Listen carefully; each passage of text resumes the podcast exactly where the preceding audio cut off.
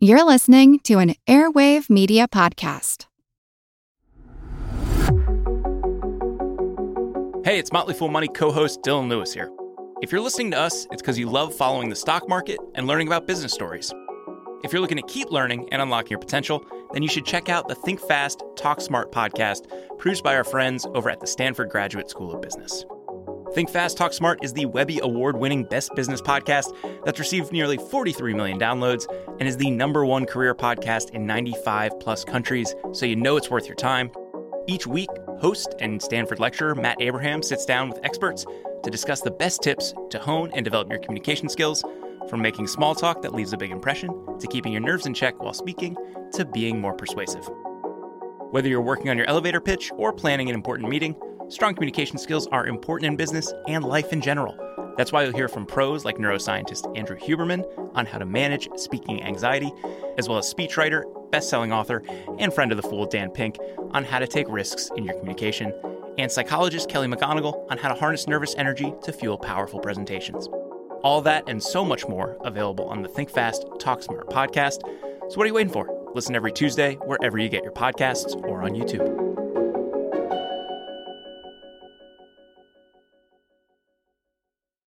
Have you ever wished that you had a direct line to your pediatrician to ask all the questions that constantly crop up while parenting? We sure have. That's why we launched the Bites of Health podcast. Every morning, we'll answer a commonly asked pediatric question in five minutes or less. You can tune in while you're making your second cup of coffee or from the school drop off line. So be sure to tune in to Bites of Health, streaming now. Hey, everybody, I'm Jean Chatzky. Thank you so much for joining us today on Her Money. Today's conversation is one that I have been looking forward to for a while. And this morning, as I was prepping for this show, a headline caught my eye that I wanted to share. So, just this morning, when we taped the show, the cosmetics company Ulta released their quarterly report and they showed a net sales increase of more than 60%, which is just huge. And in an earnings call, their CEO cited moisturizers and serums and hair care as some of the company's largest growth categories and announced that Ulta will soon offer new anti aging services in select stores, including dermaplaning and hydrofacials. And the timing of this announcement just seemed perfect to me because what I was planning to share with all of you today is that since the pandemic, statistically, women have been worrying about our appearances more than ever. Nearly 60% of the dermatologists in the US have reported a rise in cosmetic consultations since COVID. And the American Academy of Facial, Plastic, and Reconstructive Surgery said the pandemic has led to a 10% increase in cosmetic surgery. They're calling it the Zoom boom of procedures that many people say were motivated by the fact that we are all being asked to stare at our own faces on video in bad lighting for so much of the day. And while there is nothing wrong with caring about how we look and wanting to put our best face forward. Today, we are going to go on a bit of a cleanse. We're going to dive into all things body positivity, self love, health, and wellness. And we're going to do it with a very special guest, Jessamyn Stanley, who is an internationally acclaimed voice in the wellness space. She's the author of two books, Every Body Yoga and the recently released Yoke. My Yoga of Self Acceptance, which explores all of those issues self love, body positivity, and race. Jessamyn is also the founder of the streaming wellness app, The Underbelly, which has made a name for itself as a home for the wellness curious who may feel displaced, discouraged, or overlooked due to not seeing themselves reflected in the health and fitness community. She is also the host of the podcast Dear Jessamyn, which focuses on sex and relationships, and an award winning social advocate. Jessamyn, it's so nice to talk to you. Oh my goodness. Thank you so much for having me. And thank you for that generous introduction. And also, I really just want to dive into what you were talking about that Ulta news. That was fascinating to me. Oh my goodness. So, yes, thank you so much for having me, truly. Oh, my pleasure. Fascinating, but not so surprising to me. I mean, I did not spend a lot of money during COVID, but I did find myself just completely reordering my foundation and my bronzer and all of those different things that I needed for Zoom because it was daunting to stare at myself so much. That is exactly right. I mean, it is just so interesting the difference that it makes actually having to engage with what you look like. And I think that so often, I actually talk about this in my first book, Every Body Yoga. We so often look to other people to tell us what we need to know about how we physically look. We ask other people, How do I look? How do I look? How do I look? And so I've often thought that it's very important to focus more on how we feel, like what get into how do the answer to how do I feel as opposed to how do I look look. But there's this fascinating thing that I think I truly had not realized, honestly, just how few of us actually engage with what we physically look like. So that being on Zoom, being on Google Meet, being on whatever platform you're on, and actually having to stare at yourself all day long, I think that is something that, as a personal reckoning, as a call to action toward body acceptance and body liberation, that has been a crucial piece of the experience for me, like actually looking at my body. It's why I started sharing photos of my yoga practice on social media because I wanted to actually engage with what it meant to have that hard personal conversation. But it is so interesting to me the way that patriarchal values and ultimately the way that white supremacy has so thoroughly shaped our society that the response on the whole, the way that the meter would turn on a macro scale, is that people would be like, Yeah, I need to change my face. I need to change the way this looks. Like, I don't, and even that that would be celebrated as something positive that, like, wow, look at the gains that a company can have monetarily because of that. I don't think it's right or wrong or good or bad. And ultimately, yoga is really not about good or bad. It's just about everything being as it is. So I think it is fascinating and such an interesting point at this time. But if I can take this one step further, I know I'm on a deep ramble. No, it's great. I think that when you first said this news, when you said Ulta, I was like, shout out Ulta. I could spend hours in Ulta because it is it is a haven of self-care and self-love. They have everything. And I know that Pattern, which is Tracee Ellis Ross's mm-hmm. natural hair care line, is sold at Ulta. I was like, oh my God, I would love to see the individual statistics statistics on how each in-house brand is really affecting their their final margins.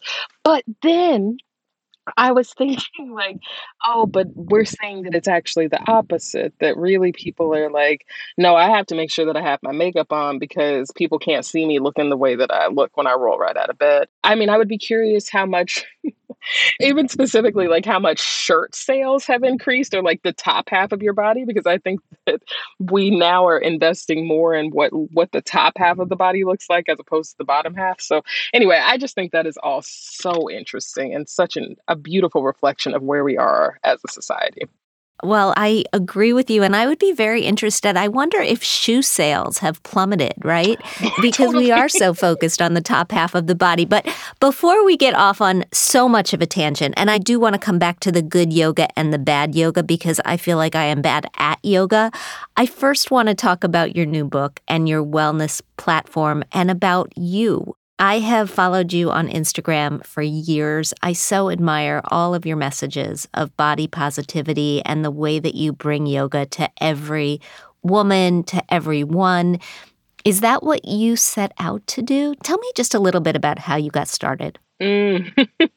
You know, I definitely did no. I did not set out to inspire anyone else or to to do any sort of movement work. So I started practicing yoga when I was in graduate school and I came through it because of depression, which I've often found that most people who become obsessed with yoga, it's something happened in your life. Somebody died, some kind of some you got injured, like you're hurting somehow. And so I found my way to practice a friend of mine was really into yoga. It's a, the same old story. I think that everybody has had somebody in their life who's like, oh my God, you should try yoga. It's going to change your whole life. It's amazing. And so I was really not interested in doing it because I had tried it once when I was in high school and just absolutely hated it. But I ended up really connecting with it when I came to it in my early 20s because I felt like there were so many different parts of my life where I never gave myself the opportunity to step outside of boundaries. Like I decided the kind of person that I was, I decided what I was good at, what I was capable of, and then as soon as I'd get to the, one of those boundaries, I'd be like, nope, not can't go past that. But in yoga, every posture, every breath, every moment is really just gearing you toward engaging with your boundaries and seeing what it is to step beyond the boundaries. And even when you said, I'm not good at yoga, I thought, man, that even just the idea of being good or bad at yoga, everything is, you're, everybody is great at it as long as you're showing up in the space. And ultimately, it means accepting that you do fall down and that you face plant sometimes sometimes you get a bloody nose and and that really all that matters in life is just getting back up again. And so i'm in grad school i'm having this experience and i eventually got the confidence to leave graduate school, which was making me very miserable. I moved to a new town. And when I moved, I really needed something to anchor my life. And I found my home yoga practice through that. And I started sharing photos of it on social media because I wanted to track my progress over time. And also, I was very isolated in my home practice and I wanted to connect to other people. And so when I started sharing my practice, though, I realized that I wasn't really connecting with other yoga practitioners. Mostly, I had people reaching out to me being like, I didn't know fat people could do yoga. And I was just like, why do you think fat people can't do yoga? Fat people do all kinds of stuff all the time. So, really, we just have a visibility issue. And so I kept sharing my practice because I realized that through just being myself and and being authentic that that encouraged other people to do the same thing and also to show that this thing that I think seems radical, like a, a fat black queer person practicing yoga seems radical on the surface, but in reality, there are so many people of all different lifestyles who practice. And I think it makes space for other people to see themselves as practitioners as well. So it was not my goal, but it's what happened. You know, one of the things that strikes me, and I, I, don't want to get too far off course here, but if you substituted the word money or investments for the word yoga in everything that you just said, it would be equally true. I bet. I think people don't show up because they don't feel capable. And once they get there and they stay there, yeah, sometimes you face plant and sometimes you have to start over, but it's the habit that's so important and the practice that's so important that really makes the difference. Tell me about the new book. Tell me about Yoke. I know specifically that you dive into the intersection of capitalism and yoga as well as guilt and greed. Tell me more. Absolutely. So, Yoke, my yoga of self acceptance, really sprang out of my first book, Every Body Yoga, because I realized that in Every Body Yoga, I really talk about the basics of how to just start your yoga practice. You can go from having never heard of yoga to practicing downward facing dog by the end of that book. But I realized that ultimately there is so much more that you engage with on the mat. It's not just the way that your body physically moves, it's about your emotional, your mental mental experience as well, and really accepting yourself as a spiritual being. And so for me, a lot of my yoga practice has been accepting my internalized racism, accepting the complicated relationship between capitalism and spirituality, really trying to understand what it is to have been sexually assaulted and need to move forward in my life. And really being able to just see the good, the bad, and the ugly of all of that and just accept it as a part of who I am. And that that's what yoga is. Yoga means union, it means to bring together. And so, yoke is my like millennial American definition of yoga. It means to join together the different pieces of yourself.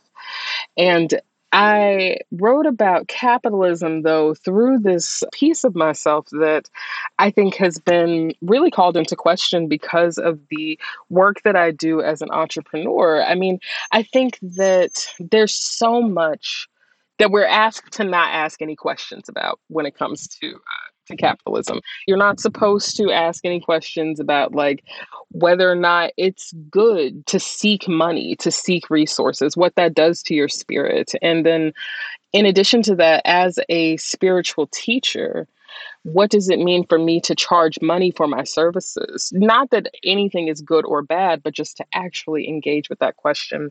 And I think that where I've landed on this issue, it depends on what day of the week it is. But mm-hmm. the main thing that I I do know that I have a deep respect for what capitalism offers us as a society, that it gives us a language that everyone can understand. We can all just we, it's a Tinder that we can all work with. And and I think because of that, there's this incredible opportunity for spirituality and an awareness of spirituality to really be a guiding principle for the way that we show up with money, the way that we exchange it between one another, the way that we understand it as a resource, and what it can allow us to do both on a personal level and then also at a societal level. I couldn't agree more. And I think one of the things that I learned researching my last book, which was called Women with Money, I asked women what they wanted to do with their money, what they wanted their money to do for them. And the answers were, in addition to securing my own future,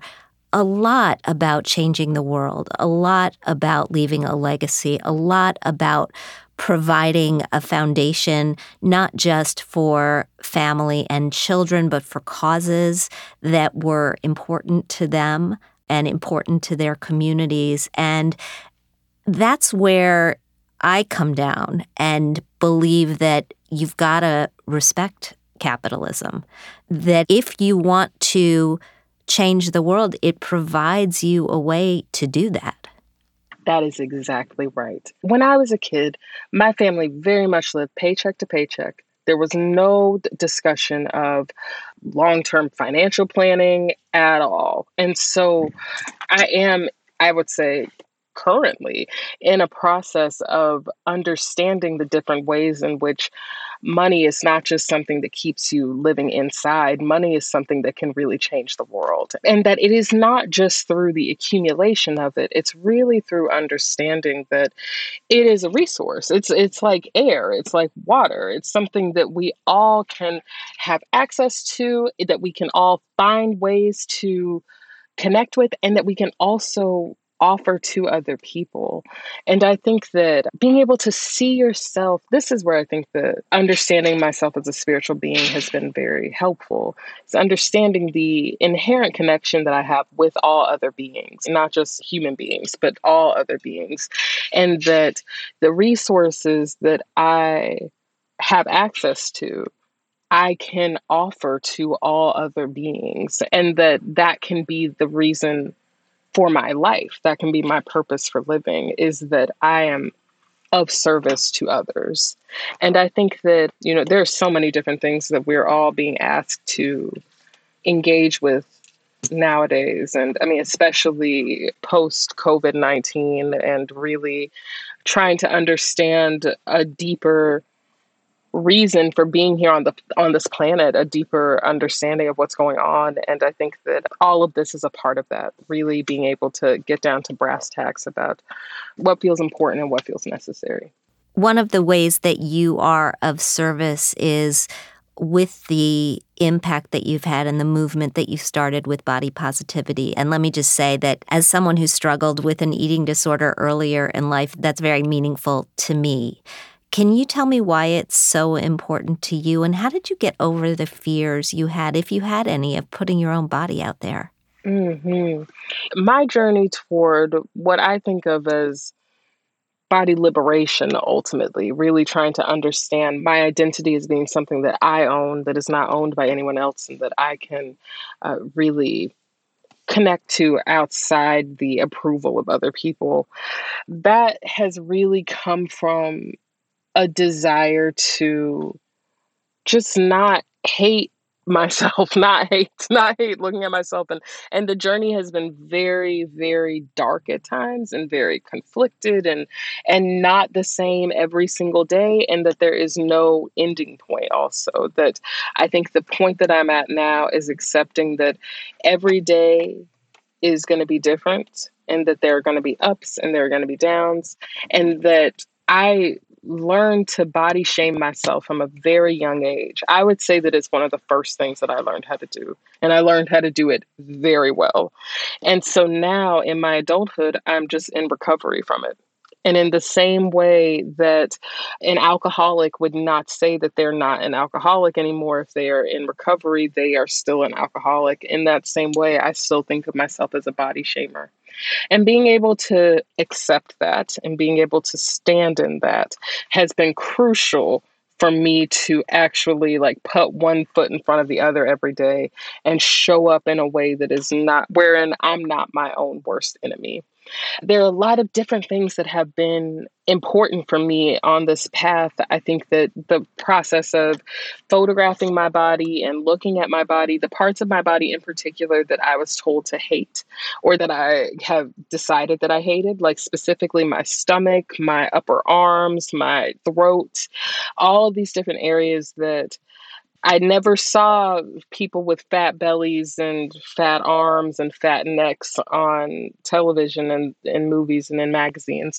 And so as a result, I didn't like them and I tried not to look at those parts of myself. There are whole years of my life where I never photographed myself because I didn't want to look at that.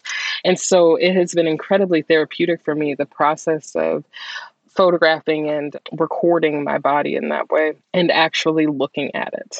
Is that what you'd suggest to other people who struggle with this? And I think it's an especially an important question as maybe we get off Zoom a little bit and head mm. back into the office that that mm-hmm. this idea of bringing body positivity back to the workplace is going to be mm-hmm. even more important. You know, I really think that there are so many ways that this practice can go left and can go wrong. Where I think that there are many different ways that photographing yourself regularly can turn into an, an act of self mutilation and uh, where you can become overly critical of yourself.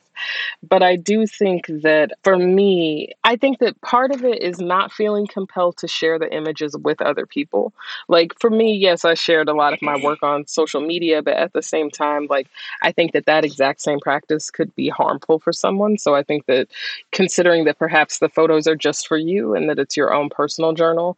And I don't think that you necessarily have to be in movement when you're doing it. Like I definitely appreciated photographing my practice of yoga postures and looking at that. I think that you don't have to be practicing yoga or running, but I do think that doing something in the image where you feel joy where the moment that the photo is capturing, you know that you're loving life. Because what's going to happen is that you're going to go back and look at the photo and you're going to immediately start casting a cloud over it and think like, "Oh my god, look at my stomach, look at my arms, look at my neck. Look, oh my god, I can't." And really it's like you remember a couple minutes ago when you were feeling great? That's still real, these two things. And being able to cross compare that, I think, is crucial. I say all that to say that the main tip that I would really offer for anyone who is seeking a version of body liberation for themselves is to find a few moments every single day that are only for you. And it might be five minutes. And it might be in the morning, it might be on your lunch break, it might be when you're about to go to sleep. And your kid might have been hanging off your tit a moment before. Literally, like you might have been taking care of somebody needing to be someplace else, but finding a moment that is just for you where you can and maybe it is honestly putting on a coat of lipstick that you got at Ulta and like staring at yourself in the mirror and saying like I'm a bad bitch. I'm beautiful. Look at this. Like I like really just appreciating the glory of the universe that is here. And you can snap a photo of that if you'd like to remember it, if you'd like to be able mm-hmm. to call upon it. But sometimes I think it is that simple. You know, it might be just five meditative breaths, maybe with your cat, sitting quietly, just taking a moment for yourself. It might be yoga postures, it might be going for a swim. I think it's helpful to remember something that you enjoyed as a child because that child is still inside of you. That kid who really just wanted to be loved, that being is still there. And if you can speak to that being as much as you can, you'll be able to feel as though you own yourself. And even watching children and seeing how free they are and how they, they're not worried about whether or not they have body they don't have body issues because they own themselves so mm-hmm. taking the cue from them as well I want to switch it up here just a little bit and talk about the pandemic's impact on Black women because it's disproportionately impacted Black women in the workforce. Black women have seen a 6% drop in employment overall. White women saw just a 3% drop. What are you seeing? And what's your best advice, both to Black women looking to restart their careers and to white women who want to serve as allies and as advocates? Hmm. How interesting. You know, I have to say that I would not consider myself to be the spokesperson for Black women, and I do know that as a Black woman, I have many thoughts about how this has impacted my own life. But I don't claim to speak for anyone other than myself. But I know that we experience, I would say, a dereliction of duty. A, uh, the medical establishment continues to fail Black women over and over again. And I think that the general workforce has exactly the same. And it really comes down to implicit bias that many of us are not willing to accept within ourselves. And so I would say, as a call to action to all people who seek to live in allyship, whether that's white women or otherwise. I think the most important thing is examine your own implicit bias and to really be aware of the ways in which it impacts your decisions and makes you a part of this system that systemically disenfranchises so many people, not just Black women. So that would be my biggest tip for people who are not Black women. But I think that if anyone anyone, but especially Black women who are re entering the workforce, who are trying to remember who they are, trying to remember and sustain their own power. To back to what I said before about like taking a few minutes for yourself every day, just having some time to remember who you are, to be empowering yourself through any self care practices, it might be a face mask. It might be just standing outside in the sunshine. It might be going to a kickboxing class. It might it could literally be anything, but just finding some time for yourself that is just for you Try to stay away from toxic social media in which you are doom scrolling and comparing yourself against other people.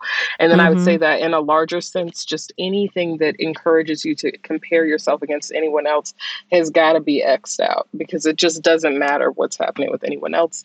And worrying about what other people are doing is going to inhibit your ability to get to where you need to go. I always think of this thing that I heard Oprah says that you can't look i mean a lot of people say this but it's the racehorse method. Like you have to always look straight ahead. You can't look side to side. If you're like a racehorse if they look side to side they will fall. They will lose the race. But you look straight down the alley.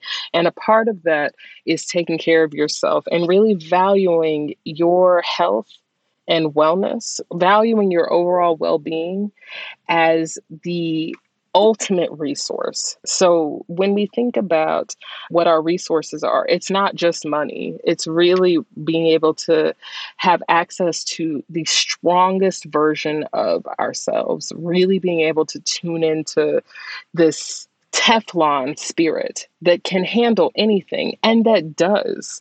And I think so often, Black women especially, we end up in roles of support. We believe that we must support others, that we can't value our health. That's why so often we are not getting checkups the way that we should. You know, we're not being taken care of in the same ways, and it comes from not valuing ourselves and not understanding that if we're going to take care of anybody else, we got to take care of ourselves first but it means that you have to believe that you have worth.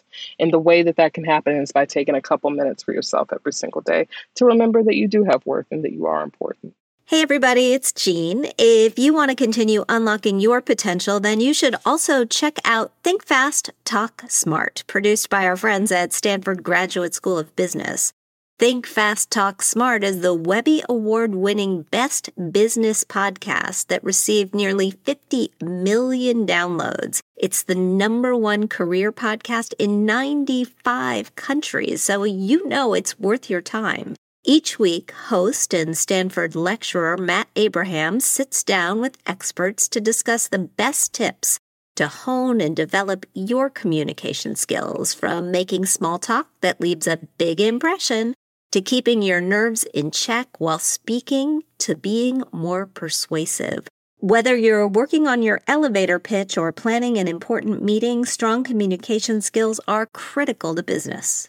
All that and so much more is available on Think Fast, Talk Smart. Listen every Tuesday wherever you get your podcasts or on YouTube. Hey, you guys, it's Jean. I want to tell you about another podcast I think you'll love because I love it. Freakonomics Radio. Every week, host and best-selling author Stephen Dubner dives into the hidden side of business and economics and so much more. He interviews CEOs, historians, even Nobel laureates to explore all kinds of topics like whether AI has a sense of humor and whether two CEOs are better than one. If you are curious like me and just looking to better understand the world around you, you will find it on Freakonomics Radio. Listen wherever you get your podcasts.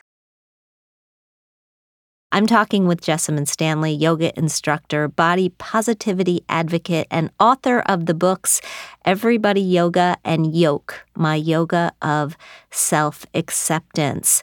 So, when it comes to health and money, I have come to believe that it is really hard to have one without the other these days. That if you don't have a financial life that is working for you, it's really hard to get those checkups. It's really hard to maintain your health long term. And if your health isn't working for you, then it's going to sap all of your financial resources really quickly how do we solve this problem? How do we make wellness accessible to all? Mm. Oh my goodness. This is the million dollar question. And this is the thing, you know, I was at a group of individuals, scientists, creators who are very concerned with the well being of America. And we were really talking about this. It is literally like, how do we help everyone be well? When we understand fundamentally that on an individual level, that if one of us is not well, then all of us are not well period. And that we have to understand that at the base levels, at the broadest part of the foundation, so that we can make changes that actually end with everyone being well. And I think the first part of this is actually accepting that as a society, we have not always wanted for everyone to be well. That has not been a part of the equation. Inequity is in the foundation. And so, until we address that and accept that at a macro scale, I don't really see how we can make any adjustments at any other scale. But I also think that on the individual level, it's important to think about the fact that you can either spend your money now or you can spend it later. so I've thought about this a lot with different medical treatments that you can either spend money on the maintenance or you can spend money later when when there is a major decay and it's the same as anything that happens with your car or your house your mm-hmm. body is mm-hmm. just like anything else that in the same way that you care for those objects no you're so right i call this the clean your gutters mm-hmm. attitude towards your body, right? You don't clean your gutters, they are going to overflow with leaves. Exactly. And eventually you're going to have to put in a French drain in your basement, and that's going to cost you thousands of dollars. Whereas Literally. cleaning your gutters would cost you a couple of hours on the weekends. Literally. And you can be annoyed with it the whole time that you're cleaning your gutters. But you know what's going to happen is that your gutters are going to be clean and you're not going to have to get that French door. You're not going to have to do that. It comes down to valuing nutrition, valuing water consumption, valuing sleep and rest. That's the keys to health ultimately. There are a lot of other factors, but no matter what happens to your body, that's going to be some part of what your treatment is. It's going to be that. So if you can just start with that, and that it doesn't have to mean like oh, I think part of it also is understanding that you don't have to go from zero to 100. You can just start with like a couple of different things and it can fit your budget where you are right now. It doesn't need to be that you are, you know, deciding that you have to spend the most on like sometimes it means simplifying and mm-hmm. just doing a couple different things. Even just saying like that you're going to focus solely on water intake. I think that's something that all of us can do. Is just focus on water intake. And that it's not having the most thorough supplements plan wherein you're spending hundreds, maybe thousands of dollars every month to maintain a certain plan, but it is something that is definitely going to do your body good. And seeing the direct connection between how much water you take in and how much money you take in. Like all of these things are connected to one another. And I think that that's where we have to start on an individual level is seeing that the small steps really do make a difference and they are directly connected to everything that we're capable of doing at a larger scale as well. A hundred percent. And I've told this story on the podcast before, but years ago I did work with Oprah on a program called The Debt Diet, where we helped a million people take a hard look at their spending and pay down some high interest rate credit card debt. And you know what happened to those people? They lost weight. I bet they, they did. Oh, I bet they, they lost. Did. Oh my They lost weight because they were looking at how much money they were spending on food and started cooking and started drinking more water instead of more soft drinks and they lost weight. And so you're right, one good change absolutely leads to another. With all that you do, Jessamyn, as an influencer and an author, and a health guru, it's easy to forget that you're also a teacher. You are a yoga instructor. So, what have you found is the best instruction you can give to a student to get them in a calmer, better, more positive headspace? In other words, what can you leave us with today that will help us feel more ready to take on the outside world? Oh my goodness. If I could say anything to anyone it is be easy on yourself. Be easy on yourself. There are so many different parts of this life where it is important to be hard on yourself. It's important to have lines, but honestly, in your self care, in your moments of rest, be easy on yourself. Just be be kind to yourself. Respect the steps that you take toward a brighter future. Respect them as important. Respect the falls that you make on the way to your brighter future because they are granting you with wisdom. Respect where you are right now. Love this part of the journey, whatever part it is, especially if it's the hard part. And that it's just because it is hard does not mean that it is bad, does not mean that you are not worthwhile. And it is only through the the true duress of life that we learn about the power of our spirits and know that you are important and that your light shines for a reason and that if you shine, we can all shine. Jessamyn Stanley's new book is Yoke, My Yoga of Self Acceptance. Thank you so much. Thank you so much for having me. It was an honor to be here and we'll be right back with Kathryn and your mailbag.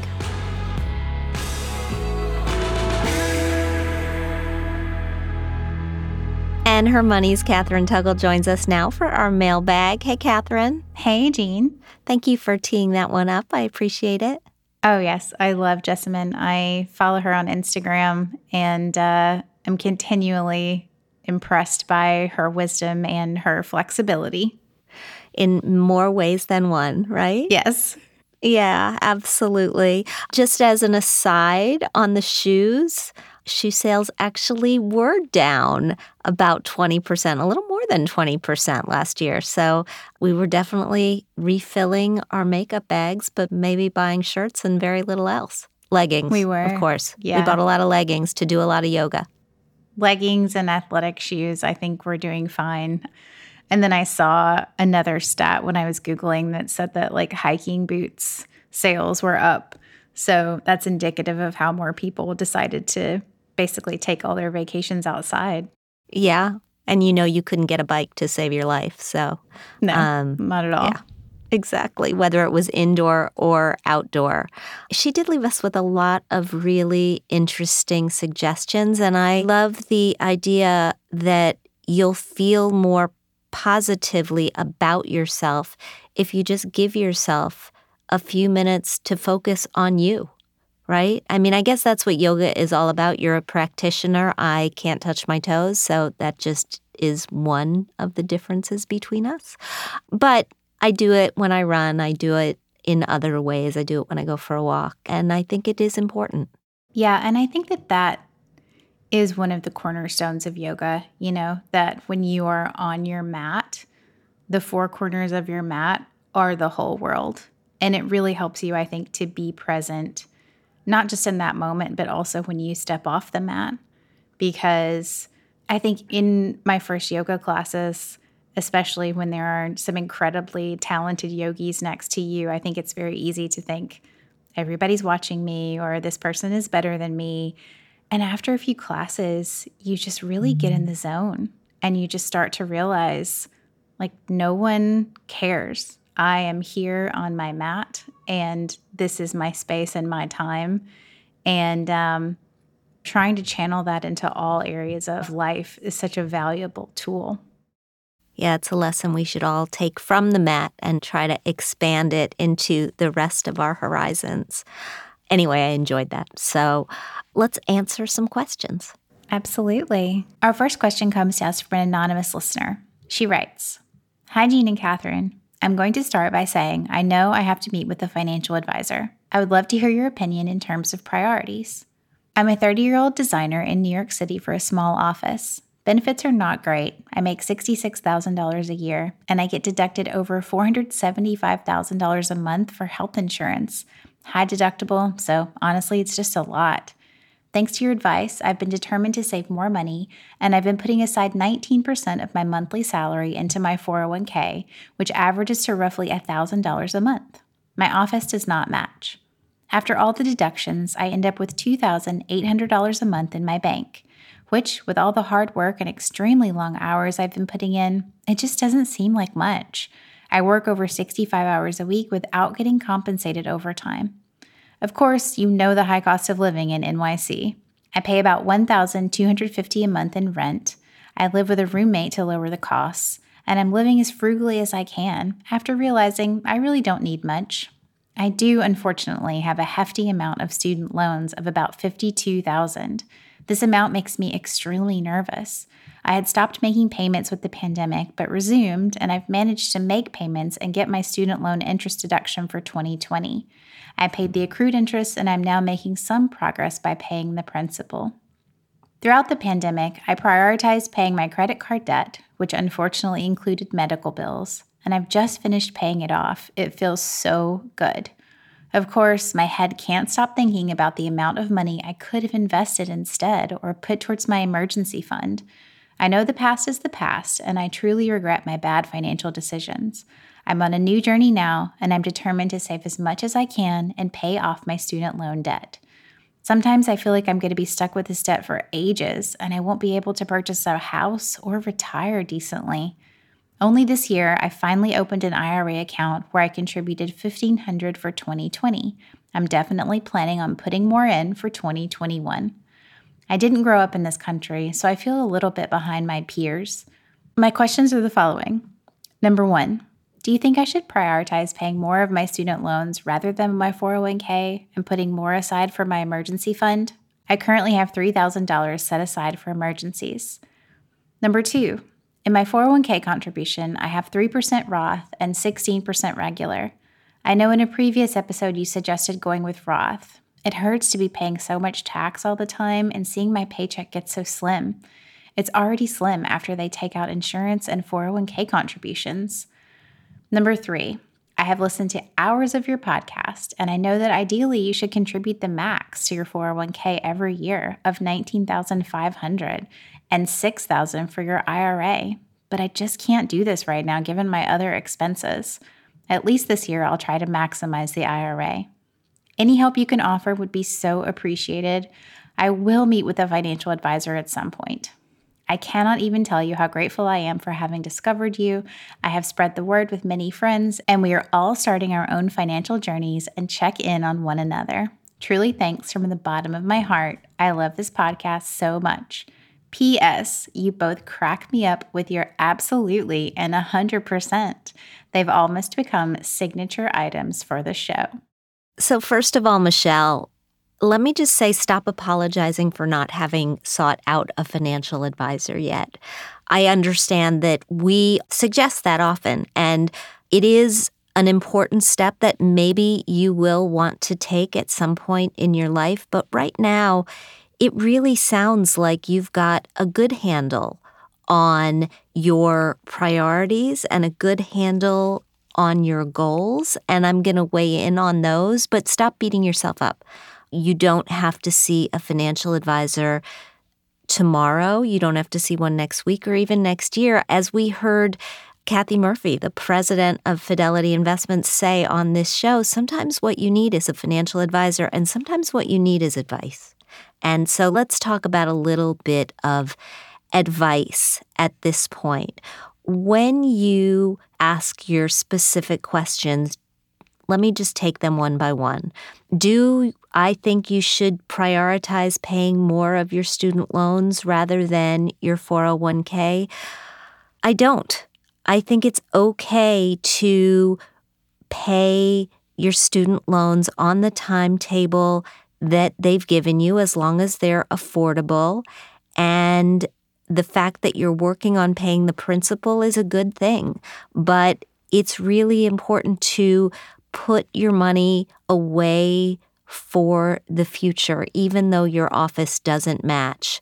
I would probably put a small additional amount toward that emergency cushion because that $3,000 won't bail you out in terms of a long term emergency, but maybe divert a few of the funds toward the emergency cushion rather than toward the student loans. You are, as far as your second question, young. And as a younger person in your 30s, putting more money towards a Roth where you pay the taxes up front will be beneficial in the long run. But you're right, it does come as a cost right now, and that cost might be tough to bear. Why don't you try slowly shifting your mix over time? So maybe this year you're doing 16% regular, 3% Roth. Maybe next year it's 4% Roth and 15% regular, and then 5% Roth and 14% regular, and you get what I'm doing. Over time, we put more money into the portion on which you've already paid taxes. And as for your final point, rather than focusing on saving more, saving more, saving more, I'd like you to focus on trying to earn a little bit more. I think you are living through right now a boom in hiring. It's not true in every field, it's not true in every city. But I spent part of last weekend with my son and his girlfriend. She is a headhunter, mostly for startups. And the world that she is living in right now is one where her candidates are being interviewed for five, six, seven, sometimes more jobs at a single time. I think the opportunities are out there. And so, what I'd like to see you do is put some of your energies toward putting your resume together and either getting out and looking for a new job that perhaps pays you a little more or talking to your current employer about whether it's time for you to receive a much needed raise. And that's something I feel both absolutely and 100%. So thank you so much for the letter, and please let us know how it goes. Thank you so much for the great advice, Jean. I could not agree more. Our next question comes to us from Nancy. She writes Hi, Jean and team. I am 35 years old and a mother of a 12 year old tween. I'm selling my house and moving in with my fiance. Since I don't need to use the profits of the sale to purchase another home, I want to invest it. It will be about $130,000. I also recently lost my job and received a large lump sum of cash of 50,000. In addition, I have 180,000 in an old 401k that I'm looking to move to avoid the management fees that I'm currently charged. I need some of the cash to hold me over until I find my next opportunity, And I also just started a part time evening master's degree program that will help me in my career advancement, which I am self funding. It will cost 35,000 over the next two years. There's a lot going on, as you can see, but I want to make sure I'm investing my money wisely and in the right accounts. I'd love to get your thoughts on how much I should keep as liquid assets and what to do with the rest. Also, how do I know when it's time to call in a professional financial advisor and how to find the right one? I feel like I'm suffering from analysis paralysis, and I want to make sure I'm proceeding carefully with my money, but avoiding delays in investing it correctly. Your guidance is welcome and appreciated. Thank you in advance for your help. Thanks for the letter, Nancy. It sounds like you are heading into a very exciting time. Congratulations on all the movement in your life. Congratulations on your upcoming marriage. Before you do anything with this money, I want you and your fiance to sit down and I want you to really have a good understanding of what your financial obligations are going to be going forward.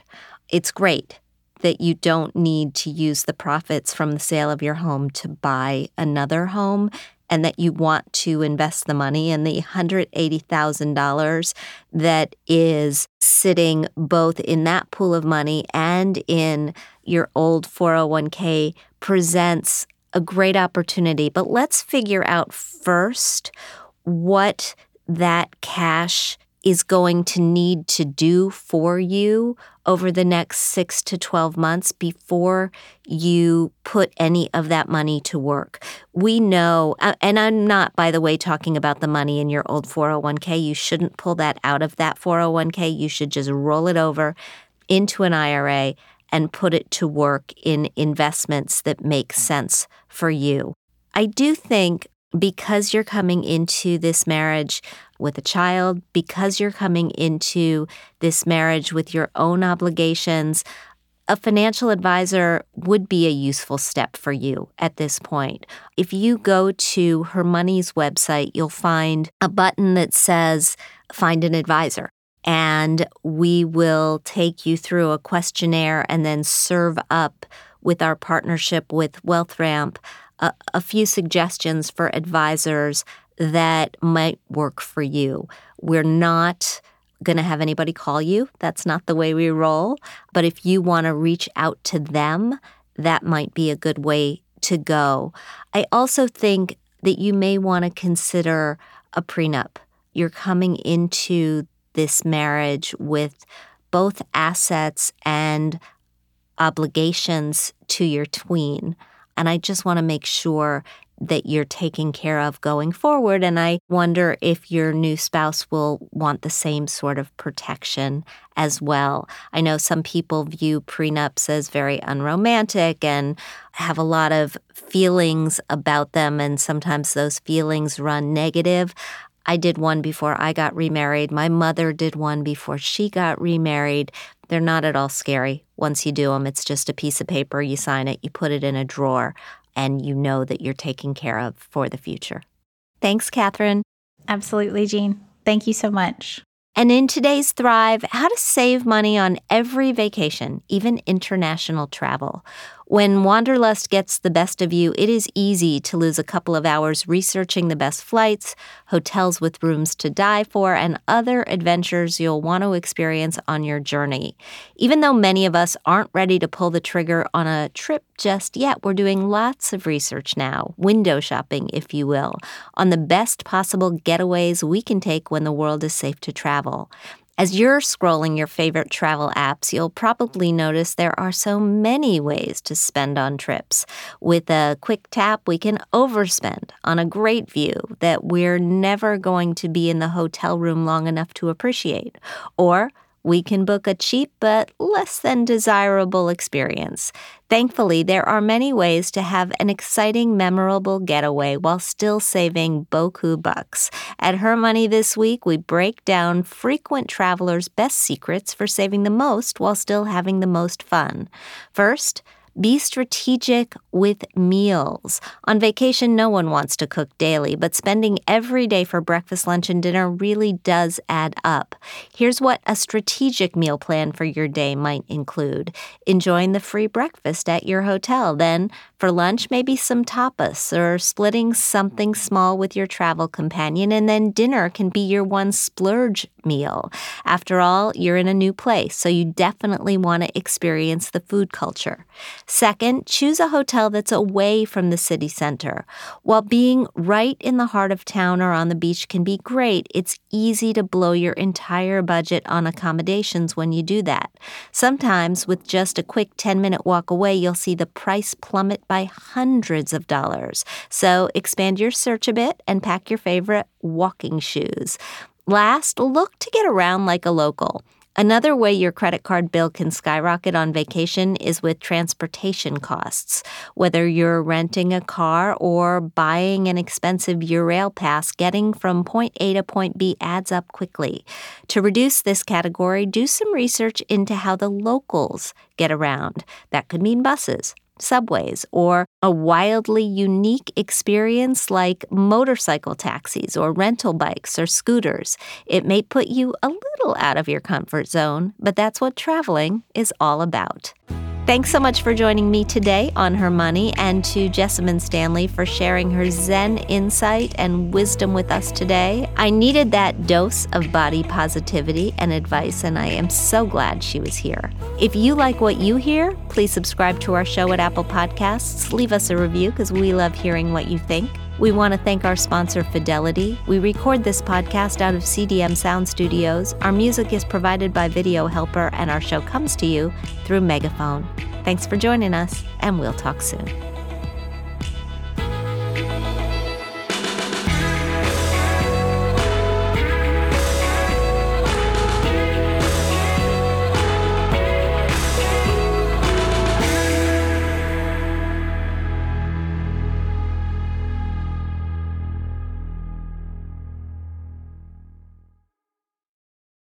What do you get when you take two childhood friends with a passion for unexplored history and a whole lot of booze? You get us, Queen's Podcast. And here at Queen's, we are spilling the tea on all kinds of women from history. From New Orleans voodoo queen, Marie Laveau, to Marie Antoinette, and everything in between. Each queen is paired with a cocktail recipe that will totally get you in the mood to hear the fun, dramatic, and juicy stories of fascinating women from history. Listen wherever you get your podcasts. Cheers!